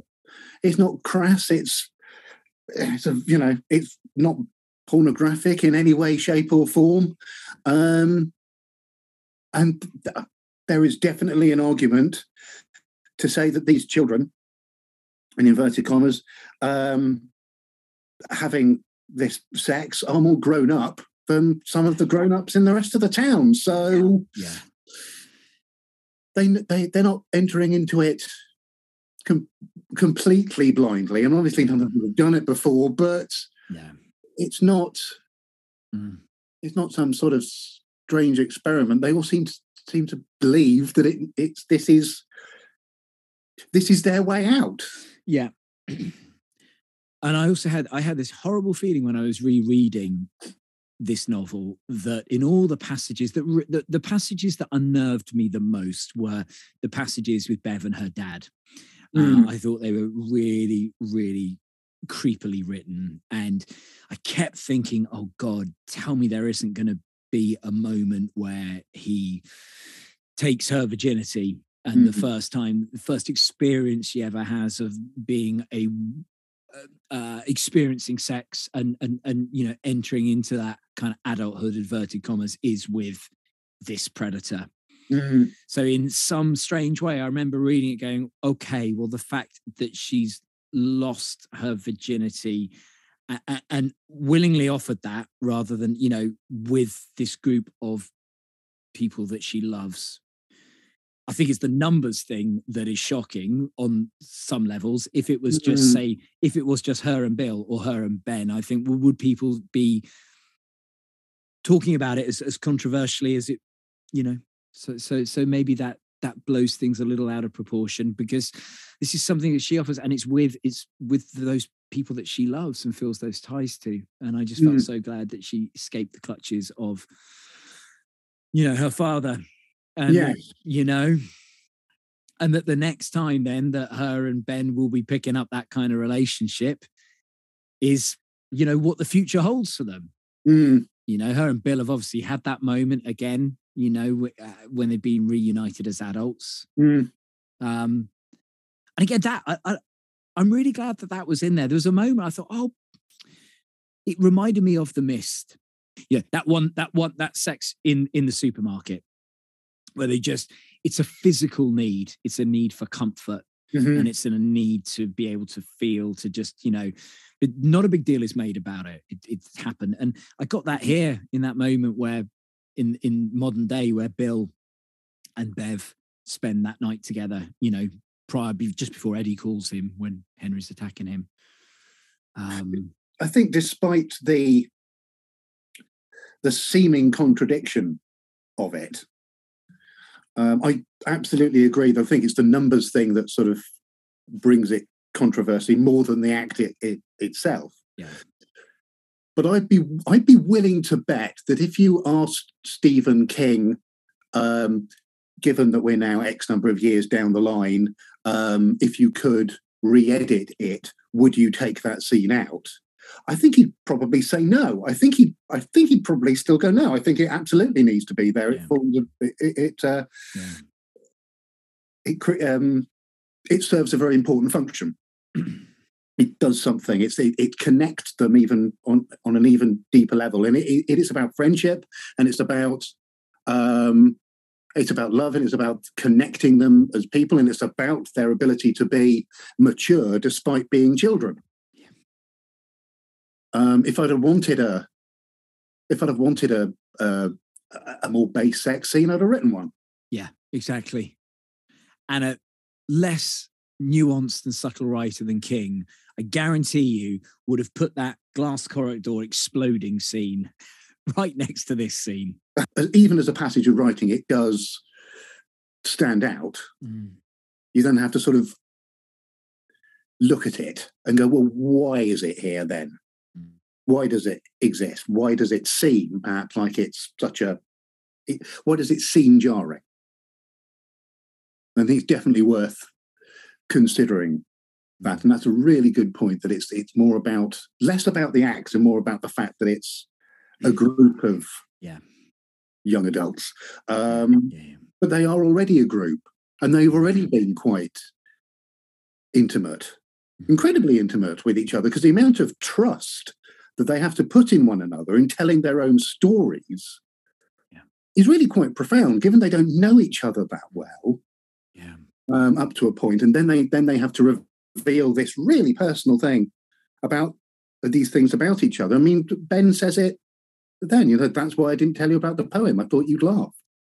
There's one point here I wanted to unpack a little bit, mostly because I don't fully understand it myself. But it's in the tunnels. Well, actually, in its lair when they're when they're fighting it, and it realizes that in order to try and defeat them again, it has to separate them. And in order to to separate them, it has to break down the lines of communication between between them all. To pass beyond communication was to pass beyond salvation. He understood that much from the way his parents had behaved toward him after George had died. It was the only lesson their refrigerator coldness had had to teach him. That's it's what Bill's thinking at the time. To pass beyond communication was to pass beyond salvation. Wow. So, is that Stephen King suggesting that, and quite rightly, I think if he is, that when you stop communicating, that's your that's your first steps on being lost. That's your first steps off the path to to pass beyond communication was to pass beyond salvation. That really really struck me. But that's not to say I understood it straight away. That's just my my sense of what he's Yeah. what he's drawing attention to. And Mm. given the context and what's happening at the time, Bill's thinking that yeah, that's what happened to my to my parents. They stopped Okay. communicating, and they were therefore lost. They stopped communicating with each other. They stopped com- com- communicating with me, and they had this. Stephen King brilliantly puts it: refrigerator coldness. Great description. Um, is that what you would get from that? Would you take the same sort of thing? Yeah, I think so very much. I also think it's maybe talking about sometimes some of those relationships where you can't save them, where it can't be repaired, you know, where you pass beyond that communication, where you pass beyond being able to have any connection and sometimes then beyond salvation, beyond repair. I read that into it as well. You know, I think that childhood dream that Bill had of if I can kill this monster, then I can make my parents love me again. Mm, I can fill that silence that exists. You know, I can make them communicate with me again. I'm I I can be the catalyst for it. And I can shift some of this guilt I feel, um, survivor's guilt. mm, Um, but obviously, it, it doesn't happen. First of all, you know, the, and I don't ever get the feel that that relationship gets repaired. You know, um, no, we don't know. It's not. It's, not, because he can't do it on his own. No, exactly. He's got to have. It's he's doing far too much of the heavy lifting already, as it is. Mm. Um, it's I, not. I, can, I think it's I not- might be able to see fairly confidently, confidently from experience that you you can't succeed in that endeavor if the other parties aren't prepared to meet you halfway. exactly. Um, as a as a great man once said, I, I I believe we have horses, we have water, drinking is optional. There's only so much you can do, and this isn't meant for him. No, It exactly. should be the other way around. In a norm, in a, in, a, in, in, in a place in the world that isn't Derry, it's the other way around. Yeah. And then I look at that and I think, well, salvation, you know, is that he's got those blood ties, but is that a relationship that needs, that can be saved? And I'm really interested in the fact that him beating the devil and him bringing someone, saving someone, having that salvation mm. actually is then not the past and with his parents and and but it's with Audra, it's with his future. So it's with mm. his present and his future. So I read that phrase in what Bill does with Audra in these final few pages of the book. You know, she is beyond communication. She's catatonic, right? Mhm. She has seen the deadlights. She has seen the horror. And I, I'm like, well, Audra's gone. That's it. You know, absolutely catatonic. There is no coming back from there. And actually, I thought initially when she was in the web that that was it. She was she was dead. She was there just to entice Bill to be able to go down there and and, and into you know its lair. But actually, when we realize she's still there, but she's beyond communication, he is able to then save her and bring her back by becoming a child again in his Mm, yeah. truest, truest sense and taking his finger off brake and just hi ho silver. And just as that little kid says, you can't be careful on a skateboard. Oh, I mean, sweet child of mine, Si. I read that. And if there is ever a pithy, beautiful phrase for oh, just loosen up a bit and connect with that child that you were, you can't be careful on a skateboard. I, I think it's really beautiful that. But yeah, I I'm for me, it's about Bill going, I can't save someone and that doesn't want to be saved. I can't save a relationship that I can't do it all by myself. And in Mm. fact, I'm now going to focus completely on the future. You know, Yeah. And it's um, lovely he- that he uses a relic, a, a beloved relic of his childhood to do it. Yeah, yeah, Um, because it, the Silver's one of the three uninvited guests, and you you think they're all going to be opponents or or evil, but no, one of them is actually Silver. yeah, yeah.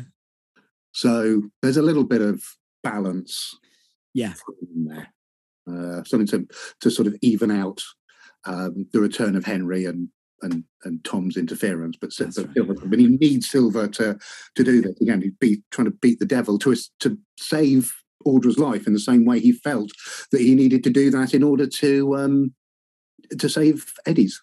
yeah, exactly. Yeah, exactly.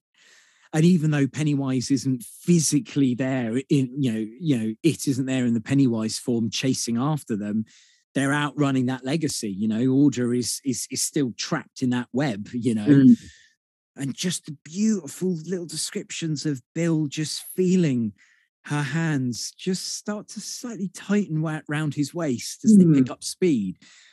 He's like, oh, did that? Am I? Is that right? Am I feeling that? Did it happen? It's Yeah. really delicate. That's what I love is when she starts to come alive. It's really delicately written at an exact moment where he is just all about velocity and speed, you know. But there's this real beautiful little moment that you go, they're going to be okay. Yeah. Bill, what's been happening? I remember getting off the plane at Bangor. I can't remember a thing after that. Are you all right? Yeah. Am I? Yeah. Now. She pushed him away so she could look at him. Bill, are you still stuttering? No, Bill said and kissed her. My stutter is gone. For good. Yes, he said. I think this time it's gone for good. Did you say something about rock and roll? I don't know. Did I? I love you, she said. He nodded and smiled. When he smiled, he looked very young, bald head or not. I love you too, he said.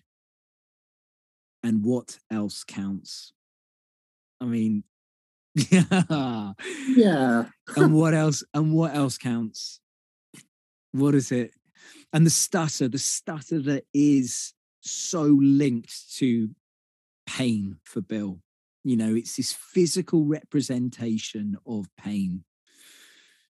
The stutter that he has when he's a kid, that we immediately, the Bill we meet when Georgie gets ripped apart by Pennywise is a stuttering Bill. That's what everyone calls him, defines him by Mm. apart from these kids that know him and look up to him as the leader. Then obviously it comes back, the stutter, we see it horribly just start to come back as he is taken back to Derry. Mm. And when he just goes, it's gone, it's gone for good. You know? Um, it, it has gone for good. yeah. Um, And yeah, interesting again, you know, I look at it now and I think, well, I have read, you know, and, and spoken to people that view that some of the so-called tropes that King gives the losers club are a little bit unfair. Like, you know, Ben with the size, Ben being so big and his Mm. size and his size being viewed as something that's not a good thing. Bill having a stutter that's viewed as something he wants to get rid of. I I think the way it's written is for me not about saying that having a stutter or being overweight are signs of being weak or being bad. I, I don't read it like that. It's just something. For instance, for me, the stutter for Bill is the thing that stops him being able to really truly get his words out and thoughts out in the way he wants to. And it's almost like, you know, this influence of Pennywise and it. And the minute it goes, it means that he can be free again. Mm. Um. Yeah, I see. I see what's being said about those sort of tropes, but I, th- I think that's really just window dressing. I mean, at the end of the day, the reason that these children are um, not are, are isolated is because they're isolated. It's not because one of them's Jewish and one of them has a um, has to wear a, a, uh sorry has to use a an inhaler and the, one of them has a stutter um, one of them has fairly thick glasses and does does voices. The, when you meet them, they're all isolated. They're all cut off, and then they have each other. So what what distinguishes them is kind of irrelevant. I mean, Ben's yeah, Ben was a a, a large child, but but so what? That doesn't really mean anything until it's given until that's the reason that he's bullied. Um, and, and and and and the reason that that Henry picks on him isn't because he's he's big. It's because he won't let him copy. yes, exactly. It's because Ben won't let him cheat. So the fact that he's he's a he's a he's of large size is really beside the point. Um, that's not Henry's reason for hating Yeah. Ben. It's not as if he, he has a thing about big people. It's like that you wouldn't let me cheat. Now, now I'm out for blood. Mm. Before that point, he's just a younger kid, and Henry Bowers picks on younger kids. Yeah. And it's interesting though, because in the hands of a writer that wasn't as nuanced and as celebratory of differences and as skillful as King, it could be high risk because you could view it and go, okay, so you've taken all these tropes and you've made them the losers club. Hmm.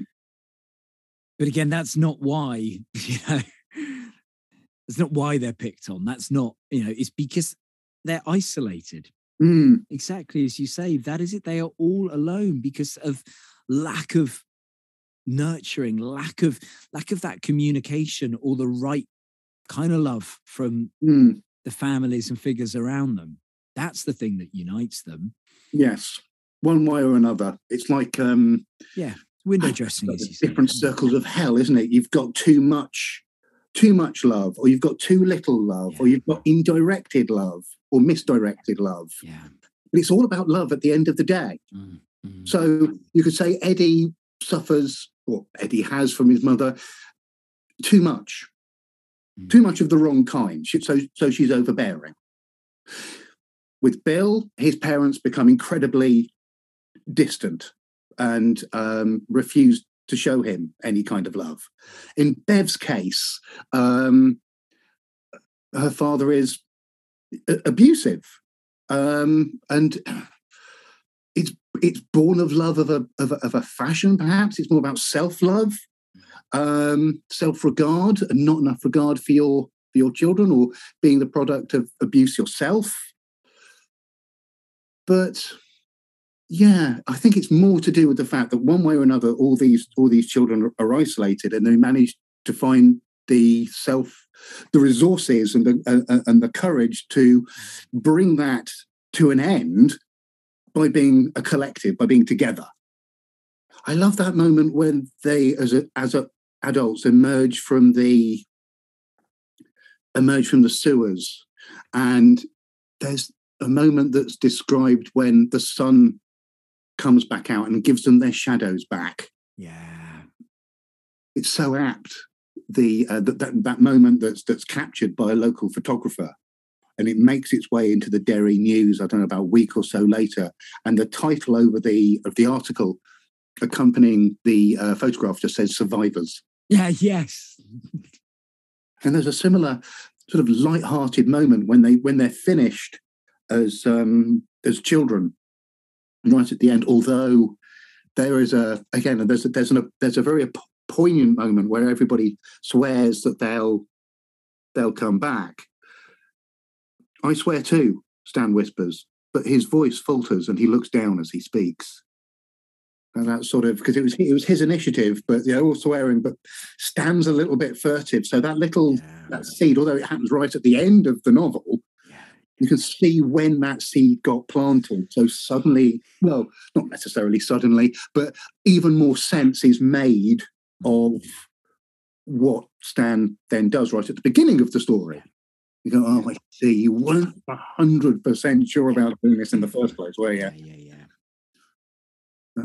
Okay, that that adds up. But it's the same sort of um, lightheartedness. I think um, Stephen King's writing about about Bill specifically. I never want to play down there again. He thinks suddenly, and is amazed to find the thought is not terrible or distressing, but tremendously liberating. He stands there for a moment longer, and then turns away from the Barrens and starts home, walking along the dark sidewalk with his hands in his pockets, glancing from time to time at the houses of Derry, warmly lit against the night. After a block or two, he begins to walk faster, thinking of supper. And a block or two after that, he begins to whistle. it's just melted away.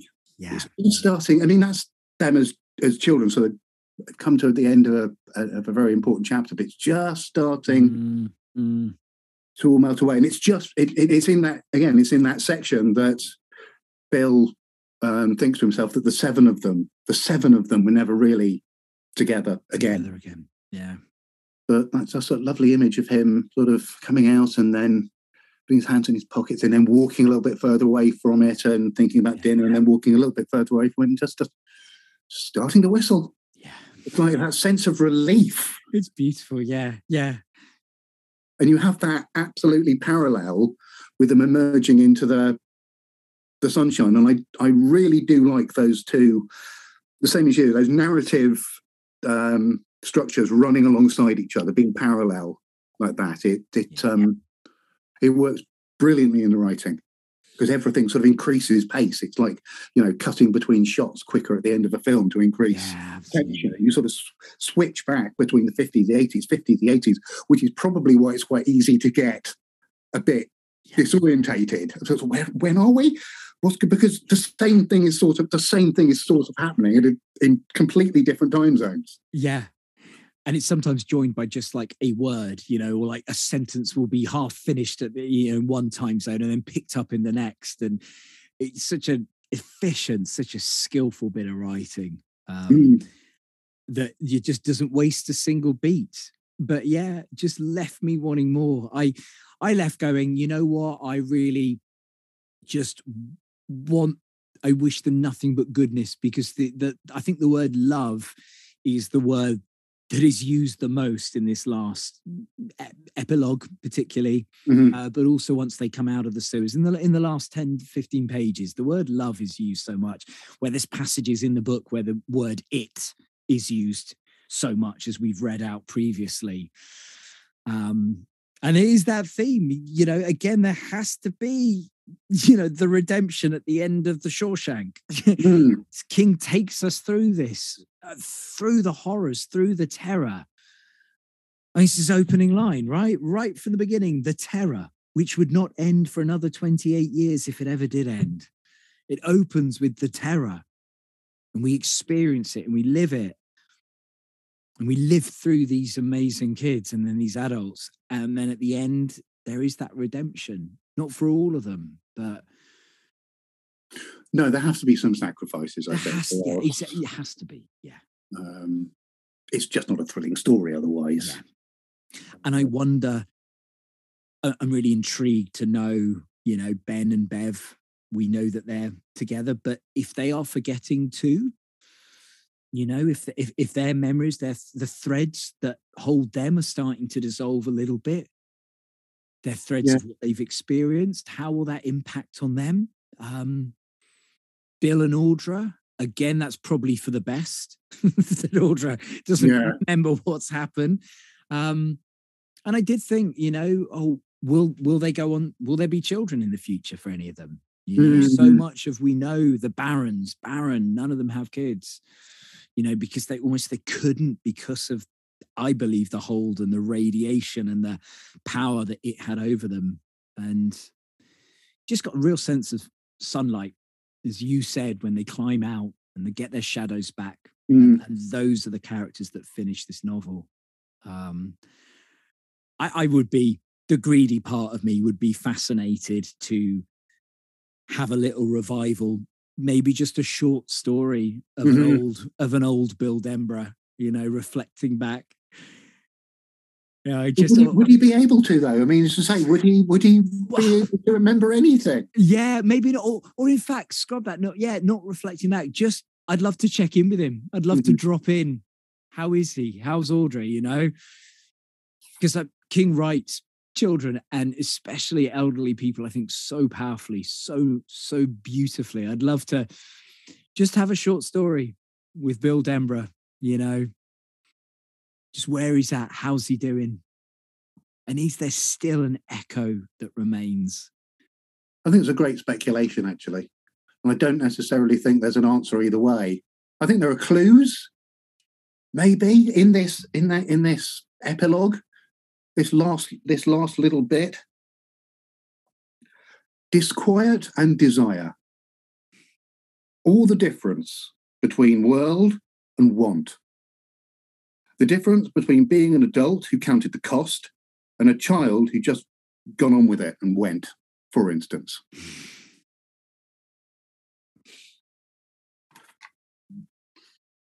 Yeah, and in the very, very last section of the uh, of the entire novel, Bill's thinking to himself, "Oh, I'll, I'll write about this." one yeah. it's just, uh, you know, it's a it's a dawn thought, uh, an Yeah. after dreaming thought. Yeah. It's one of those sort of speculations, one of those those seeds that never quite gets to to fruition. It, the last last sentence, the last sentence in the novel, or so Bill Denbrough sometimes Oh. on those early mornings after dreaming, when he almost remembers his childhood and the friends with whom he shared it. And it's that one word, right? It's that one word almost Yeah, that for me is the real. childhood. Oh, when he remembers his childhood and the friends you, whom he shared it with, you go, oh, okay. But when he almost, I think it is the novel that is, you know, regularly in Stephen King polls. Mm, It, it's it's it takes the top spot, and um, having reread it and reread it in a detailed way and being able to do this obviously in this format and with you and discuss it at such length it, really is an absolutely astonishing novel a celebration of of childhood a celebration of resilience uh, and a real battle cry i think to rage against the dying of the light mm. And also, but at the same time, a a reminder to to grown-ups that there was still a really important part of your life that one way or another to one extent or another you have to process before you can really be an adult Mm. You know as you say you've got all of these uh, residents of derry who who who look the other way bury their head in the sand or just ignore the problem completely which is kind of a childish thing to do Mm. So the adults haven't really grown up because the adult thing to do is to take responsibility. Look that's one of the things I think we talked about before about being the difference between childhood and adult adulthood. Is in childhood you you have so very few responsibilities, Mm. but you you take them on, you acquire them, and you accept them as as an adult. Mm. But a lot of this of the uh, Derry residents' behaviour is not very mature. no It's very selfish, very yeah you know, very um yeah, very selfish, very self-absorbed. Um, and I, for me, yes, it, it's um, that's one of the most Mm. powerful themes of this of this novel is that you and and things Stephen King would still speak to this and say, you know, you cannot be a child until you've dealt with you cannot be an adult Yeah. until you've dealt with your childhood properly, fully. Yeah. Agreed. And he could almost, if he hadn't called it it, it could almost that that word you highlighted uh, and the newspaper article, survivors. Mm, You could call this book survivors, because yes, it's about it, but on the flip side, it, it really is about the losers and survivors. mm, Um, Mm. That's almost a more, you know, speaks more of for me of what I find within the pages of this book. mm. Um, And I think it's, it, it, it speaks to a, a really important philosophical point: is that a large a large portion of um, what makes success is your ability to persevere. mhm, is your ability to just keep going, regardless of the or taking you know taking the circumstances into account, but not allowing them to uh, to make you give up. Yeah. just to make some progress and to therefore survive. Mhm. And if you can you can survive whatever is um, whatever is challenging you, whatever obstacles are in your way, that path will lead to success. It might not happen overnight, which is why impatience can be such a um, detrimental thing to possess. But if you just keep going, you'll get there. It might take years. It might take 27 odd years. But you'll you will be successful. You will overcome in the end.